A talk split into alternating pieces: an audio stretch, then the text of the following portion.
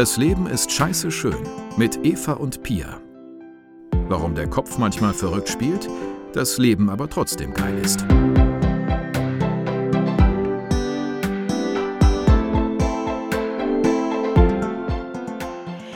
Zusammen und herzlich willkommen zur neuen Podcast-Folge Trauma durch psychische Erkrankungen. Oh Schreck, es geht wieder los.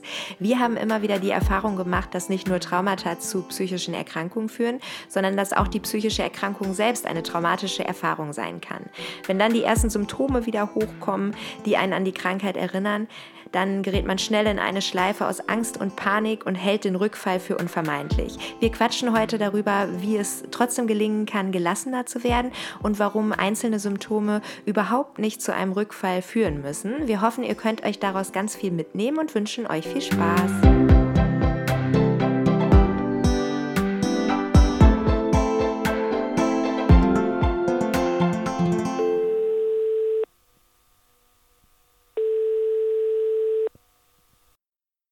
Hallo zusammen und herzlich willkommen zu dieser neuen Podcast-Folge.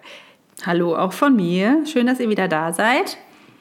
Ja, wir freuen uns total, wenn wir uns heute mit dem Thema Trauma durch psychische Erkrankung beschäftigen. Das ist tatsächlich ein ganz äh, wichtiges Thema für Pia. Ne? Das ist mhm. was, was du immer wieder anbringst, weil du es auch schon sehr oft ja. Ja, mhm. auf jeden Fall. Und erstmal könnte man da denken, äh, okay, die haben da jetzt irgendwie einen Knoten im Kopf. Das ist doch genau umgekehrt. Normalerweise schaut man ja bei psychischen Erkrankungen, kann es da Traumata geben, die vielleicht äh, verursachend waren. Hat mein Mann übrigens, Aber ganz kurz am Rande, hat mein Mann übrigens auch gesagt, als er mich fragte, irgendwie, und welches Thema habt ihr heute? habe ich gesagt, ja, Trauma durch psychische Erkrankung. Ist das nicht umgekehrt? ja, ja genau. wie witzig. Ne? Ja. Aber genau, das ist natürlich erstmal so. Und tatsächlich gibt es diesen Zusammenhang so klar, wie wir ihn heute so ein bisschen vorstellen oder wie wir den, unseren anderen Blick darauf vorstellen, kann man vielleicht besser sagen. In der Fachliteratur meines Wissens auch nicht. Nee. Ähm, wobei das eigentlich was sehr Naheliegendes ist, wenn man sich ein bisschen damit beschäftigt oder vielleicht selbst auch schon mal eine, ähm, eine schwere psychische Erkrankung durchlebt hat. Ähm, was wir damit meinen, ist im Prinzip, ist was, was ganz häufig passiert bei Menschen, die mit Depressionen oder Angststörungen kämpfen. Gerade bei Angststörungen hört man ja oft diesen Ausdruck, die Angst vor der Angst. Ne? So eine Panikattacke zu erleben, ist ja wirklich lebensbedrohlich. Nicht selten rufen Leute in, in so einer Attacke wirklich den Notarzt, weil sie denken, sie sterben. Das ist wirklich eine große Angst, die man da hat, bevor man lernt, das zu, richtig zu deuten und damit umzugehen. Und wenn dann wieder Symptome kommen, die denen ähneln, weil man zum Beispiel, man hat an dem Tag einfach mal zu wenig gegessen und hat weiche Knie, ne? oder es ist zu heiß und man hat Kreislaufbeschwerden, dann kann das ganz schnell als Trigger wirken und man ist total in dieser Angst drin. Und so geht es mir bei der Panik tatsächlich nicht mehr so stark, aber bei Depressionen ganz, ganz extrem. Die arme Pia kann da nicht von singen, weil, weil du mich immer wieder da rausholen musst. Weil sobald irgendwas passiert, was Teil meiner Symptomatik ist, aber was auch ganz normal gesunden Menschen, die gerade nicht eine Depression erleben, passiert, bin ich total, bin ich ganz oft in der Angst, dass es wieder losgehen kann. Und mhm. das ist natürlich ein riesengroßer Teufelskreis, mhm. weil was dann eben passiert ist, äh, ja, sind wir beim Thema Self-Fulfilling Prophecy. Wenn du glaubst, das ist der Anfang einer Depression, ist das nicht so unwahrscheinlich, dass genau das passiert. Ja. Und äh, das ist halt ein ganz, ganz schwieriges Thema. Trotzdem, das ist dir ja auch wichtig, Pia, ne, ist natürlich der Begriff Trauma ein großer.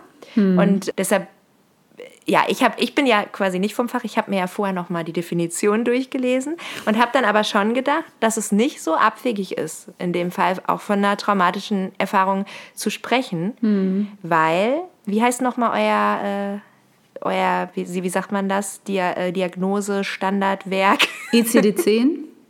Genau. Mhm. Und äh, da habe ich halt nachgelesen, dass es quasi, dass zwei Bedingungen erfüllt sein müssen. Mhm. Ne? Dass es halt irgendwie objektiv so sein muss, dass ja durch einen tatsächlichen oder drohenden Tod, tatsächliche oder drohende ernsthafte Körperverletzung oder eine Bedrohung der körperlichen Unversehrtheit von einem selbst oder anderen passiert ist, sage ich mal, mhm. und dass das subjektiv mit starker Angst, Hilflosigkeit oder Grauen erlebt wurde. Und ich möchte damit überhaupt nicht sagen, dass eine psychische, ne, also ich möchte, das ist uns ja super wichtig, dass man Traumata, die real erlebt werden, oder ich sag mal, die im, im Leben passieren durch Verlust, durch alles Mögliche, was man sich da an grauenhaften Dingen vorstellen kann, die wollen wir natürlich überhaupt nicht klein machen. Ne? Das ist ganz furchtbar und jeder Mensch, der, das, der sowas erleben muss, äh, da haben wir große Anteilnahme und Verständnis für. Aber tatsächlich Und das ähm, kann ja auch keiner ermessen. Ne? Also jeder hat ja nee, durch, das nee. ist ja bei Trauma auch das so wie bei jeder anderen psychischen Erkrankung. Ich weiß nicht, ob ich das schon mal irgendwann gesagt habe. Ich habe mal irgendwann einen Satz gelesen, es ist gar nicht so einfach, eine psychische Erkrankung zu bekommen, weil einfach aus mehreren Faktoren das ja auch zusammenkommt. Ne? Genetik, äh, Vulnerabilität, also Verletzbarkeit, also wie ist man, wie ist man einfach als Persönlichkeit auch aufgestellt und so, ne? Und was hat man für Erfahrungen gemacht und so weiter und so fort. Ähm, und das ist es halt bei einem Trauma ja auch. Also ich, ich weiß in meiner Ausbildung habe ich das Beispiel bekommen, irgendwie zwei, also ein Zwillingspärchen sitzt in einem Auto, die haben mit ihren Eltern einen Autounfall. Das eine Kind geht daraus traumatisiert hervor und das andere Kind nicht. Und das ja. ist halt einfach so, also ne, jede, jeder Mensch kann unterschiedliche Dinge erleben und ist aber da unterschiedlich. Daher kommen ja auch oft diese Sachen mit, hä, wieso geht's dir denn, wieso hast du denn Depression? Ich habe doch, also, ne, ähm, dir geht's doch gut, irgendwie, du hast doch das und dies und jenes und überleg mal, der und der hat das und das nicht oder so, ne? Also dann diese Vergleiche zu ziehen und das kann man halt einfach nicht machen und so ist es bei Trauma natürlich auch. Jeder würde da unterschiedlich drauf reagieren, äh, psychisch und auch physisch schlussendlich, ne? Und ähm, genau, das ist bei Trauma so wie bei jedem anderen auch. Ähm, und ich glaube, das, was bei Trauma vor, vorrangig, also im Vordergrund steht, ist wirklich dieses Gefühl, wenn man durch etwas angetriggert wird. Ihr habt bestimmt alle schon mal das Wort Trigger gehört ähm, oder auch vielleicht Flashback. In dem Zusammenhang sagt man immer so, kein, kein Trauma ohne Flashback. Hat man immer mal, also ne, habe ich in meiner Ausbildung mal so gelernt ich weiß nicht, ob man das so pauschal sagen kann, aber auch ein Flashback zeigt sich ja unterschiedlich. Und ähm, wer das schon mal gehabt hat, sich in einer Situation wirklich erinnert zu fühlen, äh, und das kommt dann halt wirklich einem Hier- und Jetzt-Gefühl gleich, also als ob man das Trauma, also die schlimme Situation nochmal durchlebt. Ja. Der weiß, der, der kann sich vielleicht ungefähr vorstellen. Und auch das, das wird jeder unterschiedlich beschreiben. Ne? Ich äh, selber kenne kenn Leute, die gesagt haben, ach krass, ich hätte gedacht, dass sich das ganz anders anfühlt, wenn man ein Trauma hat, ne? wenn man so ein Flashback mal hat mm. oder so. Und andere Leute durchleben das halt wirklich so richtig mit, dass, dass sie dann auch kaum ansprechbar sind, also richtig mit, mit Angst- und Panikzuständen und so. Manche haben dann einfach nur in Anführungsstrichen, ne? um Gottes Willen, ich will das da an der Stelle auch nicht runtermachen oder kleinreden, haben dann nur Erinnerungen, aus denen sie sich gerade in dem Moment nicht so richtig wieder, wieder rausholen können oder so. Ne? Ähm, also auch das, da reagiert jeder unterschiedlich drauf. Also ich finde immer beim ICD-10 ist es super schwierig, wenn man das liest. Dann, ne, ähm, das finde ich sogar als Diagnosegeber super schwierig, weil du liest das und denkst, ja, aber so richtig hat er das so jetzt nicht beschrieben. So, ne? Oder ähm, so richtig äh, kann man das jetzt nicht so sagen. Aber schlussendlich ist es halt immer trotzdem auch bei jedem irgendwie unterschiedlich, ne? Also im Ergebnis und natürlich ja. auch in den Beschreibungen und so, ne? So, ja. Auf jeden Fall. Man könnte, vielleicht könnte man sagen, dass unser Verständnis von Trauma durch psychische Erkrankungen ein bisschen dazwischen angesiedelt ist, zwischen dem Fach also zwischen der fachlichen Verwendung, wo ja dann auch bestimmte Symptome folgen müssen, wie du schon sagst, das Flashback ist da ja irgendwie zentral, mhm. und der Alltagssprache, ne? Also, oder der alltäglichen ja. Verwendung des Begriffs. Sowas wie, boah, das war voll das Trauma für mich. Ja, ne? Also so, mhm. das gibt es ja auch. Und ich glaube, unseres bewegt sich ein bisschen dazwischen.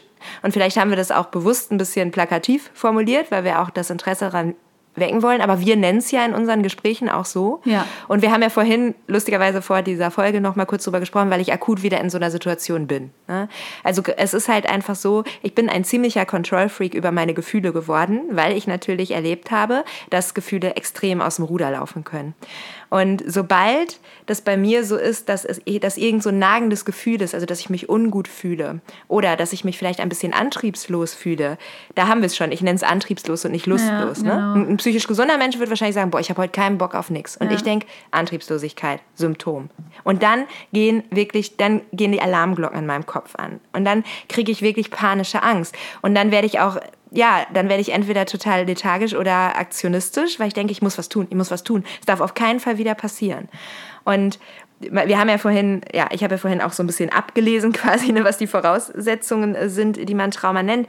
Und da denkt man so, ja gut, ist denn eine Depression wirklich was lebensbedrohliches? Und da muss man einfach sagen, erstens ja, ne? es ist eine tödliche Erkrankung, also nicht die nicht selten tödlich auch verläuft.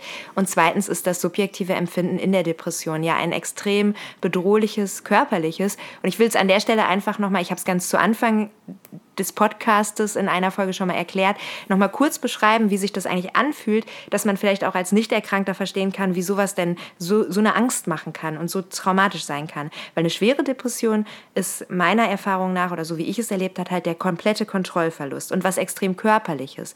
Also es ist im Prinzip, lässt es sich so vergleichen, also diese Antriebslosigkeit lässt sich so vergleichen, als hättest du Beton auf deinem Körper. Und das kann man sich dann wirklich vorstellen, als hätte dich jemand in Beton gegossen und nur noch dein Kopf guckt Produkte raus. Und das kann man sich vielleicht eher vorstellen, wie bedrohlich das ist. Du kannst dich einfach nicht bewegen. Mhm. Das ist extrem beängstigend. Und das Oder ist, auch, Entschuldigung, wenn ich dich mal unterbreche, ja. aber das ist auch mhm. nochmal vielleicht ein wichtiger Punkt, weil, und deswegen mh, mm, ist das schon auch zu vergleichen einfach, ne? Dass das, äh, oder deswegen bleiben wir auch bei dem, bei, der, bei dem Begriff Trauma. Weil bei Trauma heißt es auch ganz kleine Definition, wenn man in einer Situation ist, in der man sich nicht durch entweder Kampf oder Flucht aus der Situation befreien mhm. kann selber, dann, dann, ähm, dann, nennt man den Zustand Freeze. Ne? Das kommt natürlich aus dem Amerikanischen irgendwie so ein bisschen auch alles ja rüber. Also man, man fühlt sich wie eingefroren und halt machtlos und hilflos. Und das ist das, was ja. schlussendlich, wir könnten jetzt alle neurologisch und so, das könnte man jetzt mit dem Hypothalamus und so weiter und so fort nochmal erklären, aber das lassen wir mal. aber das ist Wobei ich das sehr spannend finde, das sollten wir in irgendeiner Folge nochmal machen, weil dieses Ganze mit Stress, Fight, Flight, Freeze und so ja, weiter, das, das hat mir sehr geholfen. Ne? Ja, das stimmt. Ja. Das ist natürlich nochmal mhm. Genau rein theoretisch ist das, könnte das Ich setze es auf die Liste. Liste. Moment. setze es auf die Liste, genau. Unsere unendliche Liste. Äh, wir werden ja, ja schon die ist gefragt, wirklich ellenlang, Leute. Ihr, ihr, werdet uns nicht los. ja, wir werden schon immer gefragt, habt ihr überhaupt noch Themen? Und, ähm, genau, meine Mama fragt das gerne. Ja. Habt ihr denn überhaupt noch so viele Themen? Äh, ja, also ja, die Liste wird immer länger, länger, länger. Genau. Ja. Naja, auf jeden Fall ja, ist, aber das, das, das, ist ein sehr, ist sehr, relativ, sehr guter Hinweis. Relativ hm. gut, gut begründbar dadurch einfach auch. Ne? Das, ist, das macht es ja. nochmal griffiger. Und ähm, wie gesagt, da geht es jedem ja unterschiedlich. Es gibt Leute, die können sich da auch nochmal anders draus befreien und dann ist das vielleicht kein so weitreichende Traumatisierung in dem Moment oder traumatisches Erlebnis, nennen wir es mal so, und bei anderen dann wiederum aber schon. Ähm, genau. Ne, also ich habe eine ne, ne, ne Bekannte, die damals rund um ihre, ihre Anfänge der Depression äh, ganz stark Magen-Darm erkrankt ist und über Wochen und das nicht in den Griff bekommen hat und so weiter und so fort, bis festgestellt worden ist, das ist halt, das ist halt psychosomatisch ganz extrem und ähm, mhm. sie wirklich dann auch ähm, sich hat psychiatrisch ähm, einweisen lassen, weil sie da anders nicht rauskam und seitdem her, und das ist jetzt, puh, ich glaube, ja, 15 Jahre könnte das schon, glaube ich, her sein. Ähm, äh, und seitdem wirklich jedes Mal, wenn sie Magen-Darm erkrankt, also wenn, wenn sich sowas an, äh, ankündigen könnte oder wenn zum Beispiel schon alleine eines ihrer Kinder irgendwie so, ähm, solche Symptome hat, dass sie wirklich panische Angst davor hat, dass das irgendwie wieder genau diese Schleife dreht. Ne? Und Auf jeden sie Fall. ist für mich äh, wirklich eines der, der Beispiele, wo ich denke, boah, das ist so krass, was das für Auswirkungen einfach dauerhaft hat, ne? dass man irgendwie wirklich, ähm, also ja, das ist einfach ein Trauma da an der Stelle und sie ist jedes ja. Mal aufs Neue angetriggert und hat ein Flashback, sobald sich irgendwelche Symptome melden könnten. Ne? Auf jeden Fall. Und ich meine, das ist es ja, also ne, wenn man nochmal jetzt auf ähm, die beschriebenen Symptome oder die beschriebenen Bedingungen für ein Trauma eingeht, dann ist es ja wirklich eben der tatsächliche oder drohende Tod ähm, von einem selbst oder jemand anderem. Und ich und dieses ganze Thema äh, Hilflosigkeit äußert sich ja auch sehr stark in der Fremdbestimmtheit oder in der gefühlten Fremdbestimmtheit in der genau. Depression. Genau. Denn du hast ja dich selber nicht mehr im Griff. Und der Moment, als ich damals im Absetzprozess wieder Medikamente nehmen musste, weil ich kurz davor war, mir ein Messer aus der Küche einfach zu holen, das, das, das sind sehr, sehr bedrohliche Momente, weil in dem Moment hat es sich für mich so angefühlt, als wäre da was in mir, was mir jetzt sagt, du nimmst jetzt das Messer und ja. du beendest jetzt hiermit dein Leben. Und es gab so ein mini, mini Teil in mir, ne, der gesagt hat, da, da stimmt was nicht. Ne? Also äh, ich nenne es mein Ich, also der gesunde Teil sozusagen, ne? der gesagt hat, nee, nee, nee, da, da, das geht jetzt in eine ganz falsche Richtung hier. Ne? Und der war Gott sei Dank noch da und ich habe in dem Moment meine Schwester angerufen und die hat gesagt, und du nimmst die Medikamente jetzt wieder. Und das ist jetzt nicht mehr lustig und das war es ja auch nicht. Aber natürlich, ich habe dann nach zwei Tagen als ich dann, als es mir dann wieder Bombe ging, weil huh, war leider nur eine Absetzproblematik. Es äh, gab gar keinen Grund, sich umzubringen. Ja, dann ging es mir gut. Und wenn ich heute an die Situation denke und diese Bilder vor Augen habe, wie konkret das in meinem Kopf aber schon war, dann kriege ich heute eine Heidenangst, weil ich weiß, wie, wie kurz ich davor war. Und das ist unglaublich beängstigend, weil ich ja in dem Moment, ich habe es geschafft, ja, also ich habe noch jemanden angerufen und ich habe das geschafft, aber es, ja, aber es war gefühlt, war das, war das zum ersten Mal in meinem Leben sehr nah daran, dass es eben auch hätte anders ausgehen können in diesem Moment. Und das macht mir, also auch wenn ich jetzt darüber spreche, kriege ich so richtig so Angstgefühle in der Brust, weil das hat sich ja nicht wie ich angefühlt. Das, das ist ja auch das, wenn Leute sagen, ne, Selbstmord ist egoistisch oder so, ähm, das fühlt sich in dem Moment nicht wie eine bewusste Entscheidung ja. an, ne, sondern das ist eine Verzweiflungstat und weil man es nicht mehr aushält. Und auch dieses, ja, diese, um zu der Symptomatik neben Hilflosigkeit ja eben auch starke Angst und Grauen. Ne? Es kommt ja oft eben die Angstsymptomatik dazu, große Zukunftsängste, große Sorgen, die, die, die unüberwindbar scheinen. Und äh, Grauen ist es definitiv auch, weil den ganzen Tag sagt jemand in deinem Kopf, oder zumindest empfinde ich das in der Depression so mit den Gedankenkreisen und so weiter, alles, du bist nichts wert, dein Leben ist nichts wert, die ganze Menschheit ist schlecht, die ganze Welt ist schlecht, alles ist nichts wert. Das ist halt, damit Dauerbescheid zu werden, ist halt ein ziemlich äh, furchtbarer und anstrengender Zustand. Zustand. Und das ist ja was, das will niemand nochmal erleben. Ne? Und das ist, ähm, da wollen wir jetzt auch gar nicht, ich will jetzt auch nicht wieder euch triggern, ne? wir, äh, die ja. Leute, die betroffen sind, wissen wahrscheinlich, wovon ich spreche, sondern ich würde vorschlagen, weil die liebe Pia ist ja Systemikerin und deshalb sehr lösungsorientiert. Lösungsfokussiert, genau. Genau. Gehen wir doch direkt mal dazu über. Genau, also ich finde, der allererste Schritt, den haben wir gerade auch gemacht, ist, sich darüber klar zu werden, welcher Mechanismus genau, da abläuft. Ne? Das habe ich auch lange nicht klar gehabt. Da musstest du mich drauf stoßen. Ne? Mm, genau, und ja. Und sagen, äh, sagen äh, pass mal auf, Eva, ähm, kann das sein, dass, dass das gerade einmal nur ein schlechter Tag ist und du gerade nur panische Angst hast, dass sich das wiederholen könnte? dann dachte ich so, ah, ja. Das könnte ja, sein. und ich glaube, das und, braucht ja. jeder auf Dauer irgendwie, der, mhm. der an einer psychischen, also der gerade so Depression, also etwas Langanhaltendes erkrankt ist. Ne? Irgendwie ein, ein ähm, Realitätsabgleich, so sage ich ja immer. Irgendwie dieses, ähm, übrigens, mir geht es manchmal auch so. Oder ja, ähm, ich, hatte das, das so ich hatte das jetzt eine Woche noch, dass es mir irgendwie so und so ging. Oder ne, dass ich, also natürlich auch immer äh, laufen auf dem Drahtseil, ne? weil du natürlich auch schnell dann dabei bist, ähm, auch Dinge zu negieren oder, oder kleiner zu machen. Also ne, ich ja, sage ja jetzt nicht stimmt. zu dir irgendwie, ja, mir ist heute auch schwer, mir ist es heute auch schwer gefallen, aus dem Bett aufzustehen. So, ne? Das, das ist, dann, das ist dann so wie, ne, wie wenn man sagt, ja, ja, ja genau. ich bin auch manchmal ich traurig. Bin auch manchmal traurig. Genau. Ja, und deshalb mache ich trotzdem den Haushalt. Hallo. Ja, genau. Ja, nein, das ist natürlich nicht, also das ist immer so ein bisschen, wie gesagt, ich weiß ja auch, das, das ist natürlich so ein Ding bei Eva und mir. Äh, wir können uns da ja auch alles sagen, ohne dass wir uns irgendwas krumm nehmen. Ne? Also deswegen könnte ich tatsächlich auch sowas sagen wie, ja, mir ist es heute auch schwer geworden, aus dem Bett aufzustehen, aufzustehen ohne dass äh, Eva jetzt sagen würde, du doofe Kuh, irgendwie du raffst es auch nicht. Ähm, ja, ich würde die Freundschaft beenden, aber sonst Vermutlich. So nach, so nach 35 Jahren würde man das dann auch Reicht jetzt auch.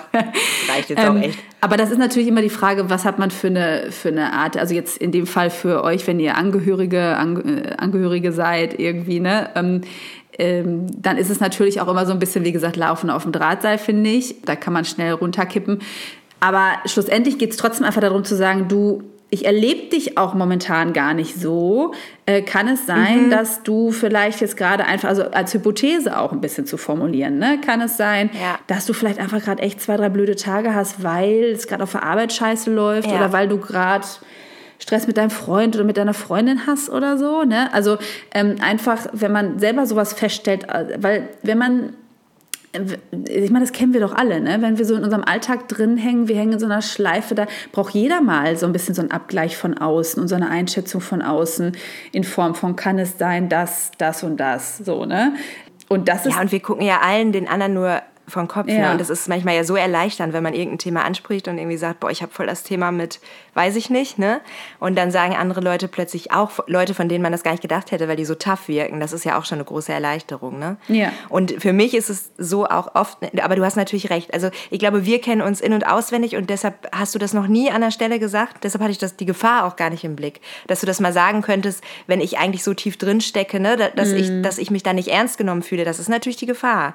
Aber ich glaube, glaube, ähm, wenn man es mit einer reflektierten Person zu tun hat, kann man ja auch immer fragen, würde das jetzt helfen? Ja, also willst genau. du mal einen Realitätsabgleich hören? Mhm. So, ne? Ja, und genau. man kann ja auch immer so ein bisschen ausloten, was steht gerade im Vordergrund? Ist die Person gerade, also steht die Symptomatik an sich im Vordergrund oder die Angst davor, es könne wieder losgehen? Ich glaube, das kriegt man schon auch so ein bisschen rausgekitzelt, wenn man so die richtigen Fragen stellt. Mhm. Aber du hast mhm. recht, das ist auf jeden Fall ein Drahtseilakt. Ist das hatte ich gar ja, nicht so. Ein sensibles Thema auf jeden mhm. Fall, weil wenn natürlich gerade jemand auch irgendwie das Gefühl hat, da ist ja auch wieder die Frage, ich meine, das hatten wir, ne, hatten wir auch schon vor. Also wofür ist das vielleicht auch gerade gut, dass es der Person dann so geht und vielleicht will es ihr auch gerade so gehen. Ne? Das ist ja dann auch mal so die Frage. So, also, aber gut, das würde ja zu weit führen. Ja. Äh, schlussendlich geht es genau darum, dass man dann vielleicht einfach sensibel mal vor, und das ist, was du gerade gesagt hast, auch nochmal eine ganz, ganz gute Idee, zu sagen, du würdest dir helfen, wenn ich jetzt äh, dir nochmal einen kurzen Realitätsabgleich oder meine Einschätzung irgendwie gerade mal kurz erzähle oder so. Ne? Das, ähm,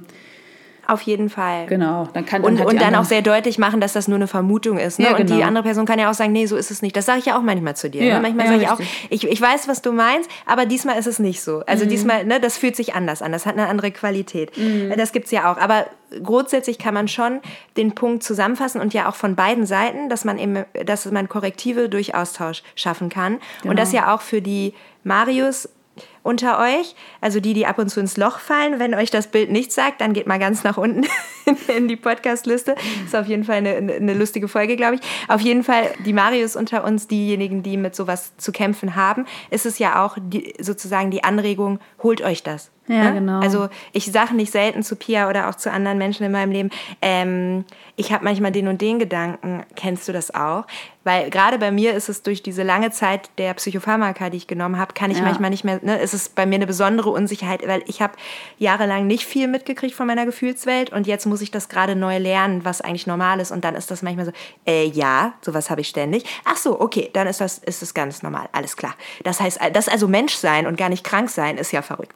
Ja, also ne, das ja, ist einfach genau. so was, äh, was super hilfreich ist. Und der andere Punkt ist, das ist ein bisschen nervig und das fordert ein bisschen Disziplin. Das ist ein bisschen aber nervig. ja, ist ja so. Aber das mache ich tatsächlich äh, konsequent. Und zwar äh, äh, Gefühle tracken. Ne? Also Gefühle festhalten, weil manchmal ist es extrem subjektiv, was wir empfinden. Mhm. Und ich habe dafür, also ich führe, dafür können wir vielleicht auch nochmal eine Folge machen, also ich führe zum Beispiel äh, Dankbarkeitstagebuch, ist gerade auch wieder ne, so total in, aber Leute, es lohnt sich auf jeden Fall. Habe ich da hinzugefügt, das ist nicht vorgesehen in dem Buch, was ich nutze, dass ich unten immer kurz äh, kurz eintrage, wie es mir geht. Und ich habe hinten auf der, auf, der, auf der letzten Klappe sozusagen des Buchs habe ich so ein, äh, sozusagen so eine Legende, welcher Buchstabe für welches Gefühl steht. Sodass das auch wirklich abends, es ist entweder ein Smiley für mir geht's wie unter Medikamenten, also ich fühle mich psychisch gesund, oder es sind halt ein A für Angst, ein L für Lustlosigkeit und so weiter. Also da gibt es irgendwie 20 Buchstaben so, so, äh, so dezidiert mache ich das.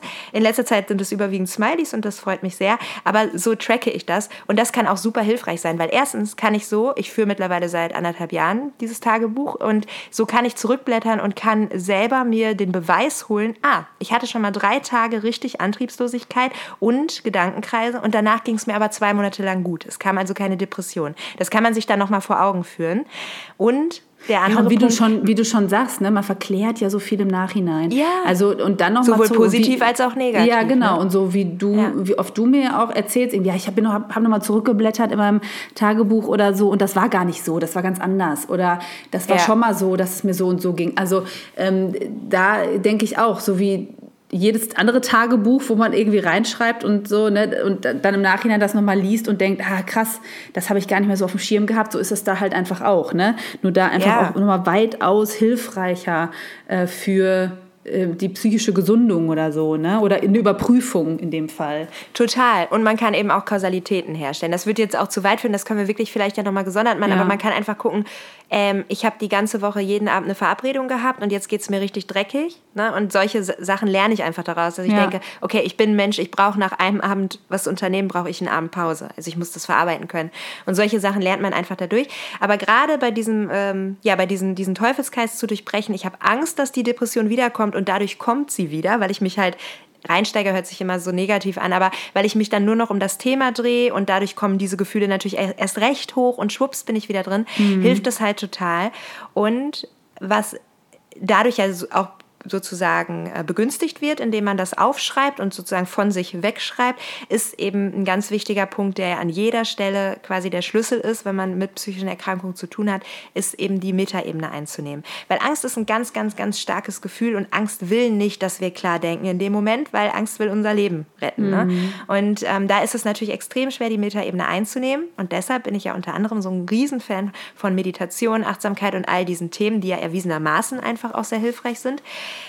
weil ähm, wenn, durch die Meditation kann ich nicht immer, aber immer öfter auf so eine Ebene gehen. Das passiert ja auch, ne, dass ich dir das erzähle, dass ich so sage, ja, ich habe gerade wieder extreme Angst, ähm, ich habe gerade wieder extreme Versagensängste, ne?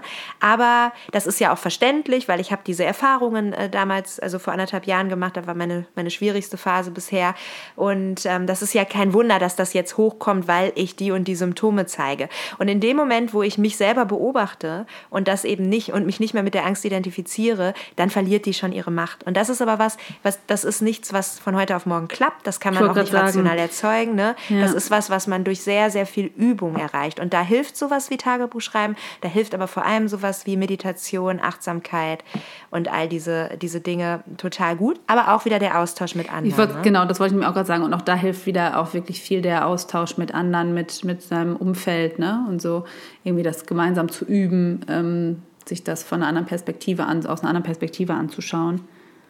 Ja. ja. Aber ich möchte, also klar, das sind, glaube ich, drei ganz wichtige Punkte, die dabei helfen, auf Dauer so ein bisschen aus diesem Teufelskreis herauszukommen, den wir beschrieben haben. Aber zum Abschluss würde ich natürlich gerne nochmal reframe, weil das hat mir eine sehr gute Freundin beigebracht. Dass man ja auch alles immer aus einer anderen Perspektive äh, betrachten kann, ne? Und da bin ich mittlerweile sehr geübt drin, aber ich muss zugeben, äh, Pia hat es ungefähr auch fünf Jahre für mich gemacht, bis es dann auch mal angekommen ist, indem du immer wieder gefragt hast, wofür kann das denn gut sein?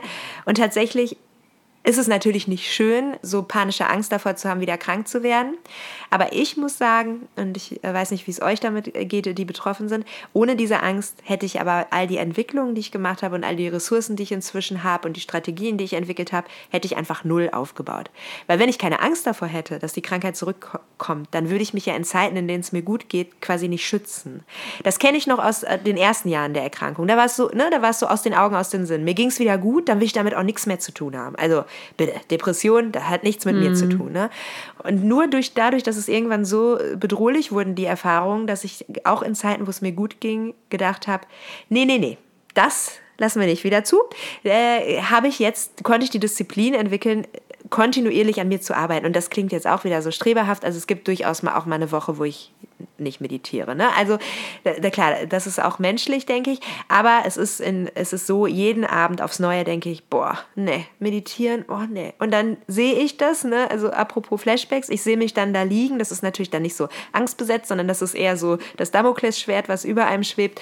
Sehe ich mich da liegen, wie ich mich nicht bewegen kann, wie ich nicht mal mehr aufstehen kann und, ne, und nicht mehr mehr aufstehen will zur Toilette oder mir was zu trinken holen und einfach. Und dann sehe ich das und das ist so ganz düster in meiner Erinnerung und ich denke, ich, ich hüpf mal schnell aufs Kissen, ne? Es sind ja nur 20 Minuten und könnte mein Leben retten. Ja. Also, ich, ne, also da ist es auch wieder, es ist ja durchaus hilfreich. Es darf nur, wie immer, nicht die Oberhand gewinnen. Wie ist nochmal der Spruch zu dem Thema, Pia? Ähm, warte, ich komme jetzt gar nicht drauf. Mm. Nee, ne? Den, den, nutzt du auch so selten. Ja, ja die Dose macht das Gift, ne? Die Dose macht das Gift.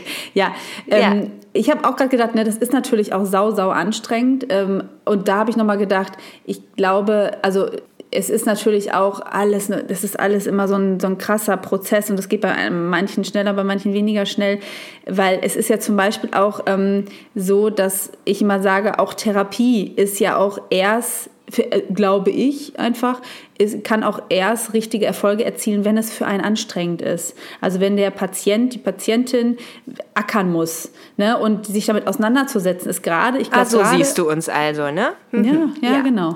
Schön Strengt euch mal an jetzt. Ja, Hier. genau. Zack, zack. Ich will euch Nein, schwitzen sehen. Das wird, und nochmal zehn Liegestütze. Nein, aber ich glaube, gerade bei Trauma ist das auch nochmal was. Ne? Wenn man eine Traumatherapie macht, gibt es ja auch verschiedene Techniken oder so.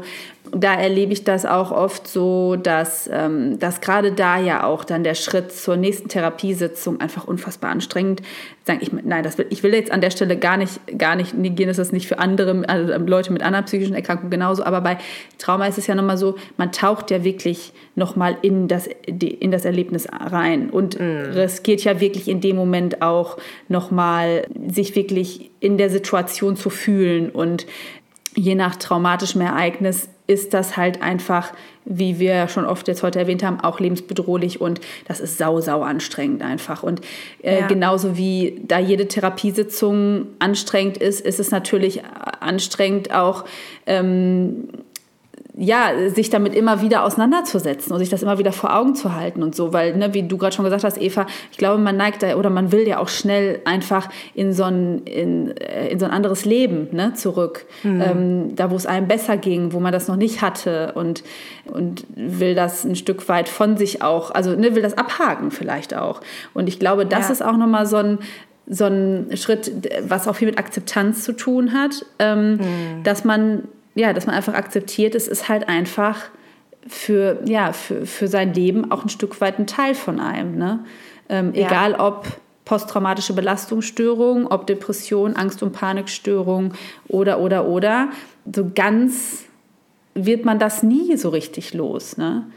Ähm, nee, auf jeden ich, Fall. Und ich glaube, das ist nochmal auch ein wichtiger Punkt, ne? dass das irgendwann, auch wenn das vielleicht manche von euch jetzt gerade nicht hören wollen, weil sie gerade am Anfang stehen oder so, aber glaubt uns, ähm, es, es wird so sein, dass man es irgendwann akzeptieren kann. Und ich glaube, das ist auf jeden Fall ein ganz, ganz wichtiger Schritt. Ja, und ich hatte letztens ähm, noch eine, ein ganz, ganz spannendes Gespräch mit einem meiner Brüder, mh, hm, als ich da zu Besuch war. Da ging es nämlich so ein bisschen darum, ne, sind psychische Erkrankungen wirklich mehr geworden äh, durch unsere Gesellschaft? Was sind eigentlich psychische Erkrankungen? Und das war auch nochmal total aufschlussreich für mich, weil wir da so ein bisschen uns auch... Äh, ja, du kennst ja die Geschichten, dass wir immer nächtelang diskutieren und da war, das war wieder sehr hitzig. Und wir waren aber irgendwann auch so an dem Punkt, dass wir gesagt haben, ist es denn wirklich, also ist es denn wirklich so krass zu trennen? Ne? Es gibt psychisch gesunde Menschen, so psychisch kranke Menschen. Ist es nicht irgendwie ja, also ist das nicht auch teilweise eine künstliche Grenze? Ne? Also das, das sagen wir ja auch immer, es ist eine Skala. Ne? Es gibt mhm. nicht diesen Punkt, an dem du irgendwie eine Schwelle überschreitest und du bist für immer psychisch krank. Genau. Ne? Mhm. Ne? Oder, oder, oder du, du bist auf der sicheren Seite.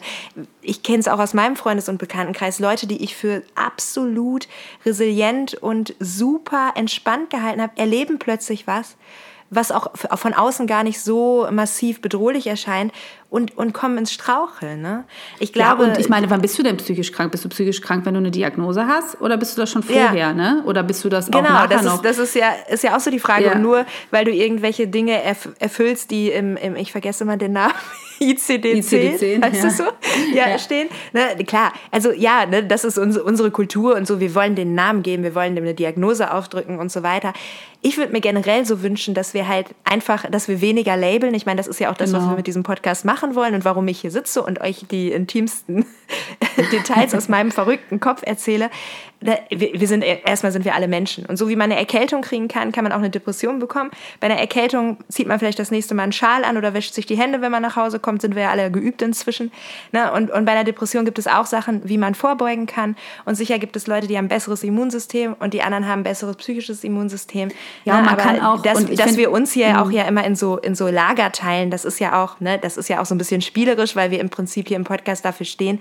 Aber letztendlich ne, ist ja niemand davor gefeit. Und das ist mir auch so wichtig, da einfach, ähm, ja, das nochmal zu sagen, dass jedem kann das passieren und jeder kann aber auch wieder gesund werden. Ne? Die Möglichkeit besteht. Und da, da lohnt es sich einfach dran zu glauben und da weiterzumachen. Immer. Ja, und ich glaube auch, also ich sage immer so schön, ähm, das, wird, das wird jetzt nicht zu unserem stabilen Gesundheitssystem beitragen, aber also alle TherapeutInnen sind ja ziemlich überlaufen. Aber ich sage auch, ich finde einfach wirklich, dass es jedem gut tun kann, mal eine Therapie zu machen und mal auf seine Themen des Lebens zu schauen und ähm, ja, was hat mich zu dem gemacht, der ich heute bin, auch auf unterschiedlichste. Wir alle haben irgendwelche Erfahrungen gemacht oder aufgrund von unserer Erziehung oder so, ne, wo wir drauf zurück oder wo wir einfach, was uns natürlich super geprägt hat und also natürlich, ne, so, so ist das ja nun mal einfach. Und ähm, da kann das nicht schaden, ne? Und ja. wie gesagt, das. Und ich glaube auch, dass ich glaube auch, dass es das in jeder Gesellschaftsform immer gab, ne, dass es weise Menschen gab oder dass man mit den Älteren darüber gesprochen hat, mhm. wie, wie stark die Reflexion und so weiter war, das können wir nicht beurteilen, wir können nicht in die Vergangenheit reisen. Ich glaube, ähm, dass, dass wir heute Therapeuten brauchen, hat mit unserer Gesellschaftsstruktur zu tun oder glauben, ja. die zu brauchen. Ne? Das ist definitiv so. Aber ich glaube auch, dass solche Krisen, die man durchlebt und solche Symptome wie, wie Melancholie oder Hilflosigkeit und Erschöpfung und so, dass das was zutiefst Menschliches ist und dass wir das dem manchmal auch quasi durch durch das Labeln und die Diagnose noch so ein, so ein großes Gewicht geben. Ne? Das ist, äh, ist definitiv so. Aber das sagst du ja selber auch immer. Ne? Diagnose kann Fluch und Segen sein. Es ja, kann sehr erleichternd sein, zu wissen, man ist nicht allein und man hat jetzt einen Namen, man kann daran arbeiten. Und es kann gleichzeitig auch sehr lähmend sein ne? und beängstigend ja. sein. Das erlebe ich auch bei allen Menschen in meinem Umfeld sehr unterschiedlich, die mit solchen Themen auch beschäftigt sind. Mein Aber Lehrtherapeut oder mein, mein Dozent hat damals immer gesagt, äh, Diagnosen sind auch eine Intervention. Und das fand ich auch nochmal sehr aufschlussreich. Da äh, muss man sich sehr bewusst drüber sein, genau, wenn man welche genau. stellt. Ne? Das, ja. Die machen was, da passiert ja. was. In dem Moment, wo du das aussprichst, passiert was im gesamten System dieser Person. Genau, würde ich gerade sagen, nicht nur bei der Person selbst, sondern einfach im, im gesamten System. Ne? Ja. ja. super spannend. Wir reden auch schon gar nicht mehr über Trauma durch psychische Erkrankungen, nee, aber äh, über, über psychische Erkrankungen an sich. Ja, aber das ist, das ist halt so, so ein Herzensding äh, von mir, weil ich habe mich ganz lange halt unzureichend gefühlt. Ich habe mich wirklich halt wie beschädigte Ware gefühlt. Und dann, und dann lerne ich immer mehr Menschen kennen und lerne die Lebensgeschichten kennen und denke, das ist so so weit verbreitet. Ne? Und ja. es ist so, äh, viele Menschen kennen äh, zumindest ähnliche Zustände oder straucheln irgendwann mal im Leben. Und ich glaube, ähm, wir, wir tun immer nach außen alle, hin, alle so stark. Mhm. Dabei würde es uns viel besser tun. Wir würden uns da offener zeigen und, und jeder könnte das irgendwie einbringen, ne, was er ist und, und da mehr akzeptiert werden. Ja, mit diesem Appell würde ich quasi ja, passend zum Ende, Folge jetzt auch abschließen. Passend ja. zum Ende fängt nämlich hier gerade eine Party im Hintergrund an. Ich weiß nicht, ob, es ihr, ob ihr es leicht hören könnt, aber voll witzig, ich weiß gar nicht was hier los ist. Aber ist ja wieder Fenster, erlaubt, ne? Ich habe das, ist ja, ja ich habe das Fenster auf Kipp und irgendwie scheint gerade eine kleine, kleine Outdoor-Party stattzufinden. Ich glaube, da muss ich jetzt mal schauen, was da noch so geht. Auf jeden Fall. Nein. Eine Sache können ja. wir vielleicht als kleinen äh, Teaser schon einbringen, weil du ja gerade auch nochmal gesagt hast, dass Akzeptanz ja so ein Schlüsselthema ist. Wir haben es ja auch schon mal separat mhm. in einer Folge behandelt. Aber das ist so ein wichtiges Thema und es gibt mittlerweile eine ganze Therapieform, die sich um Akzeptanz dreht. Eine, die mir, äh, ich weiß ich nicht, ungefähr, ja, die mich ungefähr, weiß ich nicht, ich suche gerade nach so einem Superlativ, wie mir das geholfen hat. Auf jeden Fall hat es mir wahnsinnig geholfen. Es war so ein richtiger ähm, ja. Augenöffner nochmal. Und dieser Therapieform nennt sich ACT. Ähm, das nur schon mal als kleiner Spoiler. Widmen wir einige Folgen in nächster Zeit. Und das ist wirklich was, wo wir nicht nur quasi darüber reden, was wir darüber denken, sondern wo wir wirklich mal ganz konkret Hilfestellungen geben wollen. Das sind Strategien und mit denen lässt sich viel erreichen. Oder zumindest mir hat das geholfen und als als Angebot für euch. Vielleicht könnt ihr damit auch was anfangen. Ja. Genau. Das schon mal dazu. Und ansonsten würde ich sagen, ähm, genau, haltet die Öhrchen steif und bis zum nächsten Mal. Und immer daran denken, das Leben ist scheiße schön. Ciao. Ciao.